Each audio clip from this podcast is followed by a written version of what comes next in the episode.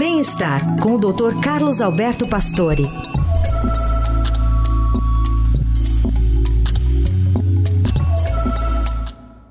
Doutor Pastore, bom dia.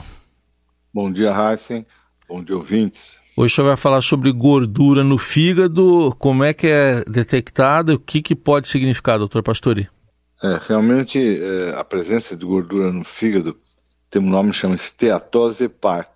E isso é uma coisa que a gente observava, exames de ultrassom, estava lá um pouco, você tem um pouco aqui de esteatose, de gordura no fígado e tal.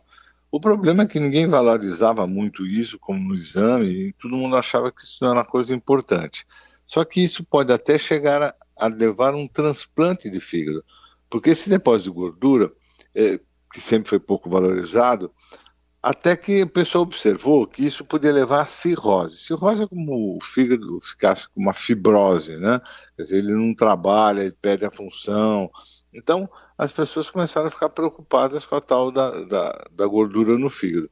E para você ter uma ideia, assim, o, o, o, uh, desse tipo de cirrose, que é a esteatose hepática, só perde para a cirrose alcoólica no ranking de transplantes de fígado. Quer dizer, é, o álcool realmente é o que leva mais a cirrose, é o transplante de fígado.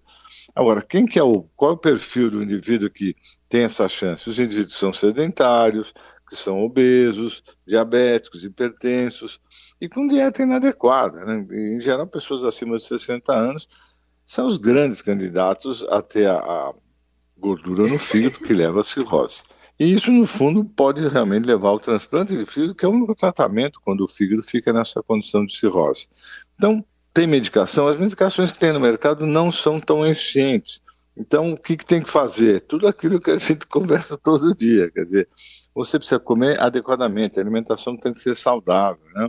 É, você tem que fazer atividade física para consumir um pouco essas coisas das gorduras, do açúcar. Então depende de bons hábitos, né? Que é uma coisa que acho que todo mundo tem que pensar uma hora, porque é, você vê aquela coisinha na, no exame, lá no ultrassom, e acha que aquilo vai ficar bom sozinho, e não vai, né? Só vai piorar. E para quem já tem, tem como reverter ou controlar, doutor Pastore? Tem, quer dizer, quem realmente já tem um pouquinho da, da esteatose, que não chegou à gravidade de uma cirrose, né, quer dizer, uma coisa grave, você consegue diminuir fazendo realmente aí um cuidado, principalmente alimentar, de exercício, você consegue reverter sim, e tem que perder peso, quer dizer, é um trabalho que não é fácil, não é medicamentoso só tomar remédio ficar bom. Mas eu acho que isso é importante, porque eh, de acompanhar a clínica, hoje a esteatose é uma coisa bastante presente no dia a dia. E as pessoas não dão muita bola só quando voltam já com problemas de fígado graves. Né? Muito bem, dica importante hoje, mais uma vez, do Dr. Carlos, Carlos Roberto Pastor, que está com a gente e volta na quarta ao Jornal Eldorado. Obrigado, boa semana. Boa semana.